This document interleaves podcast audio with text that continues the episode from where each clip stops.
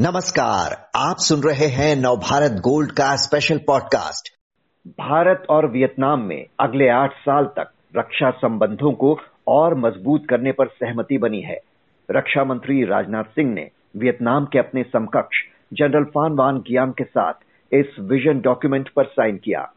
समझौते के बाद दोनों देशों की सेनाएं एक दूसरे के डिफेंस बेस का इस्तेमाल कर सकेंगी। हिंद प्रशांत क्षेत्र में चीन की बढ़ती दादागिरी को देखते हुए कितना महत्वपूर्ण है वियतनाम और भारत के बीच का यह समझौता, जानने के लिए बात करते हैं जेएनयू में स्कूल ऑफ इंटरनेशनल स्टडीज के प्रोफेसर स्वर्ण सिंह से। डॉक्टर सिंह, वियतनाम और भारत के बीच रक्षा सहयोग बढ़ाने का ये करार क्या सामरिक और कूटनीतिक महत्व रखता है? बिल्कुल, बहुत महत्व रखता है ये, क्योंकि वियतनाम पूरे ये दक्षिण पूर्व क्षेत्र के जितने भी देशों से भारत के संबंध हैं उनमें बहुत अलग तरह से हमारे रिश्ते वियतनाम से रहे हैं। चाहे वो सभ्यता के नजरिए से देखें, संस्कृति के नजरिए से देखें, बुद्धिज्म का जो हमारा उनसे जुड़ाव है उसको लेकर देखें, उसके बाद स्वतंत्रता संग्राम में भारत ने उनका साथ दिया, उसके बाद लंबा एक युद्ध अमेरिका ने जो वियतनाम में किया उसमें भी, और बाद में वियतनाम कंबोडिया का जो युद्ध हुआ उसमें भी भारत अक्सर अकेला ऐसा शायद नॉन कम्युनिस्ट देश था जो हमेशा से वियतनाम के साथ खड़ा हुआ है। पर आज के परिप्रेक्ष्य में जैसा आपने कहा कि ये जो उतना पूरा ध्यान है, रुझान है रिश्तों का, वो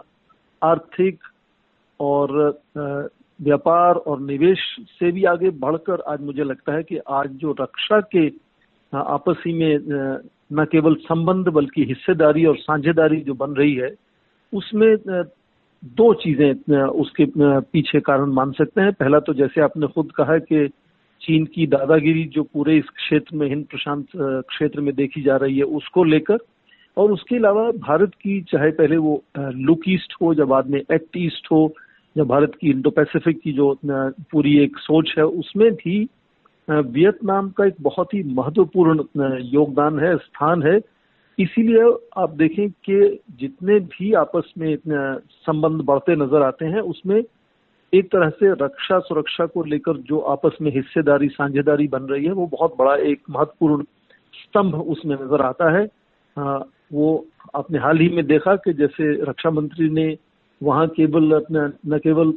12 हाई स्पीड बोट्स को दिया है जिनमें से 5 भारत में और 7 वियतनाम में बनाई गई, उसके अलावा ऐसा खबरों में है कि शायद भारत उनको एक खुकरी क्लास की क्रॉबेट जो अभी आईएनएस कृपान है भारत की नेवी के साथ वो भी शायद देगी। ब्रह्मोस जो भारत का विश्व में सर्वोत्तम एक तरह से सुपरसोनिक मिसाइल है वो फिलीपीन के बाद अब वियतनाम को वो भी दिया जा सकता है। और न केवल ये उपकरण देने की बात है और साझेदारी की बात है, साथ में भारत ने पहले से ही करीब $100 बिलियन की लाइन ऑफ क्रेडिट दी हुई है। और ये दो रक्षा मंत्रियों की जब बातचीत हुई तो उन्होंने ये भी अपनी समझ साझा की कि एक और 500 million defence line of credit Vietnam को दी जाए ताकि जो आपस में साझेदारी है, जो उत्पादन में रक्षा उपकरणों के उत्पादन में साझेदारी है उसको तेजी से आगे बढ़ाया जा सके। और जाहिर है कि ये बढ़ती हुई हिस्सेदारी का असर सीधा जो है वो चीन पर पड़ने वाला है, क्योंकि दोनों देश चाहते हैं कि चीन जो है वो अंतर्राष्ट्रीय कानून नियमों की पूरी तरह से उनका पालन करे। और जिस तरह से दोनों देशों की चीन से जो एक टेरिटोरियल डिस्प्यूट्स हैं उनके और वियतनाम के मैरीटाइम डिस्प्यूट्स हैं उसको लेकर चीन एक उनका एक तरह से खास चुनौती है दोनों की,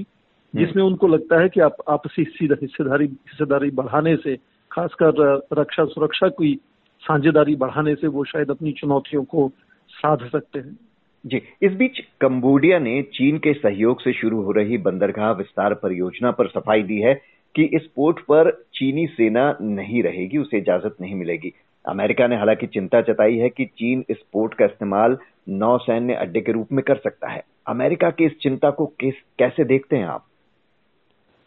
अमेरिका की चिंता ही नहीं है ये, मुझे लगता है कि इस पूरे क्षेत्र के जितने भी देश हैं उनकी ये चिंता है,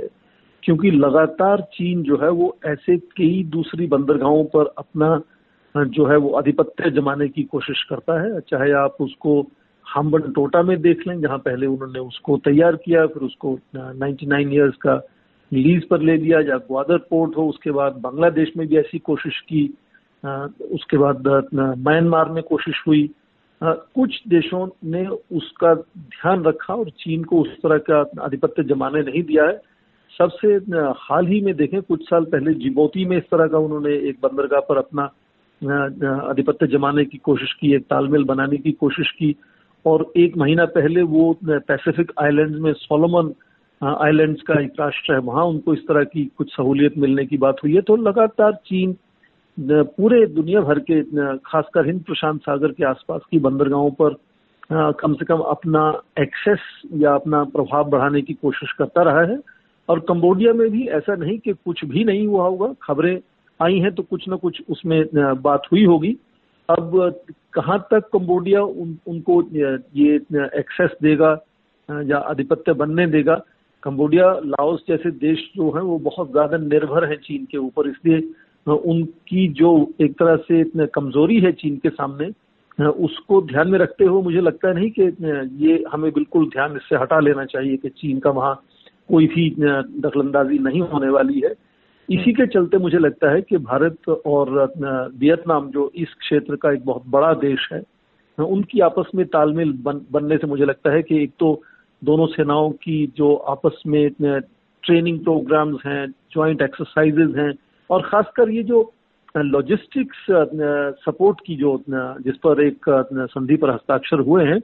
वो न केवल उनके एक दूसरे के बेसिस को एक्सेस देने की बात है, जहाँ वो रिपेयर और रिप्लेनिशमेंट सप्लाईज का कर सकते हैं, पर उसमें क्या कि इन नेवी के जो जहाज हैं उनको और देर तक उस क्षेत्र में एक तरह से तैनात रहने की या दौरा करने की और सहूलियत हो जाती है कि नहीं तो उनकी सप्लाईज खत्म होने से उनको जल्द से अपने वापस देश आना पड़ता है। तो इस तरह से यदि वियतनाम को भारत में और भारत के जहाज़ों को वियतनाम में इस तरह की फैसिलिटी मिलती है तो उनकी जो पूरी इस तरह से पेट्रोलिंग है इस एरिया की, वो लंबी देर तक की जा सकती है और लगातार ध्यान रखा जा सकता है कि जो भी वहाँ दूसरे देश दखलंदाजी करते हैं, और खासकर चीन जिस तरह से दखलंदाजी करता है, जब वहाँ एक कृत्रिम रूप से टापू बनाकर अपनी वो पूरे क्षेत्र पे अपना आधिपत्य जमाता जा रहा है साउथ चाइना सी में, तो उस पर कम से कम नजर रखी जाए और यदि कुछ गलत होता है तो वो पूरे विश्व की नजर में लाया जाए ताकि चीन इस तरह की हरकतें करने से रुके। जी, क्योंकि भारत साउथ चाइना सी में वियतनाम के समुद्री क्षेत्र में पहले ही तेल निकालने संबंधी परियोजनाएं चला रहा है। अब कहा जा रहा है कि जो रसद समर्थन को लेकर ये जो समझौता हुआ है, वियतनाम ने पहली बार किसी देश के साथ इस तरह का करार किया है। तो जो आप बात कर रहे हैं हिंद प्रशांत क्षेत्र में, क्या ये भारत के लिए मजबूती का एक और आधार बनेगा? क्योंकि चीन अगर हमारी पूर्वी सीमा पर दखलंदाजी बढ़ा रहा है तो हम साउथ चाइना सी में अपनी उपस्थिति बढ़ाकर इसका जवाब दे सकते हैं। ये आपने बहुत अच्छा प्रश्न पूछा मुझसे। एक तो आपने सही कहा कि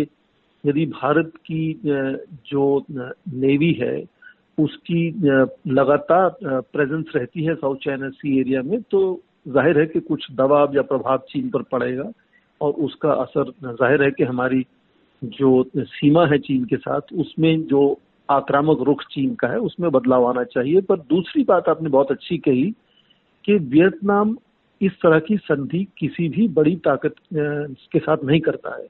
वियतनाम का इतिहास ऐसा है कि वो लगातार जो भी शक्तिशाली देश हैं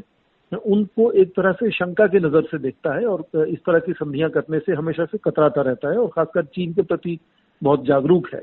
जबकि भारत दूसरी तरफ इस तरह की संधियां कई देशों से कर चुका है, वो चाहे यूनाइटेड स्टेट्स हो, Australia, Japan, France, South Korea, Singapore, कई देशों के साथ भारत की इस तरह से संधियां हो चुकी हैं। तो ये एक तरह से भारत को अकेला ऐसा देश बनाता है जिस पर वियतनाम इस तरह का भरोसा करने को और भरोसा दिखाने को इस तरह से तैयार है और दोनों सेनाओं का तालमेल बढ़ाने को तैयार है। और उसके साथ साथ भारत जो जिस तरह से उपकरणों को मुहैया करा रहा है अपने वियतनाम के पास, उनसे उनकी सेना की जो कौशल है, जो उनकी हैसियत, ताकत है, उस पर भी फर्क पड़ता है। तो ये मुझे लगता है कि एक दो तरह से भारत की हिंद प्रशांत सागर में बदलती हुई छवि की एक तरह से मान्यता है एक बहुत बड़े देश वियतनाम की तरफ से। और भारत के लिए मुझे लगता है कि ये लगातार जो साझेदारी और हिस्सेदारी, ना केवल व्यापार की बात नहीं, ये जो सेना के उपकरणों को बनाने की जो साझेदारी और हिस्सेदारी है, वो एक तरह से भारत के प्रधानमंत्री की जो make in India and make for the world है, या उसको दूसरे नजरिए से आत्मनिर्भर भारत कहें, तो ये भारत के प्रधानमंत्री के जो अपने भारत के लिए अभियान है उनको भी बहुत सक्षम बनाने में मुझे लगता है एक बहुत बड़ा योगदान करती है। जी, बहुत तेजी से ग्रो कर रही है चीन के इस पड़ोसी देश की इकोनॉमी, और वियतनाम से हमारे काफी पुराने सांस्कृतिक संबंध भी रहे हैं। अब सामरिक संबंध और मजबूत होने से दोनों देशों के रिश्ते नए आयाम छू सकते हैं। बहुत बहुत शुक्रिया आपका डॉक्टर सिंह।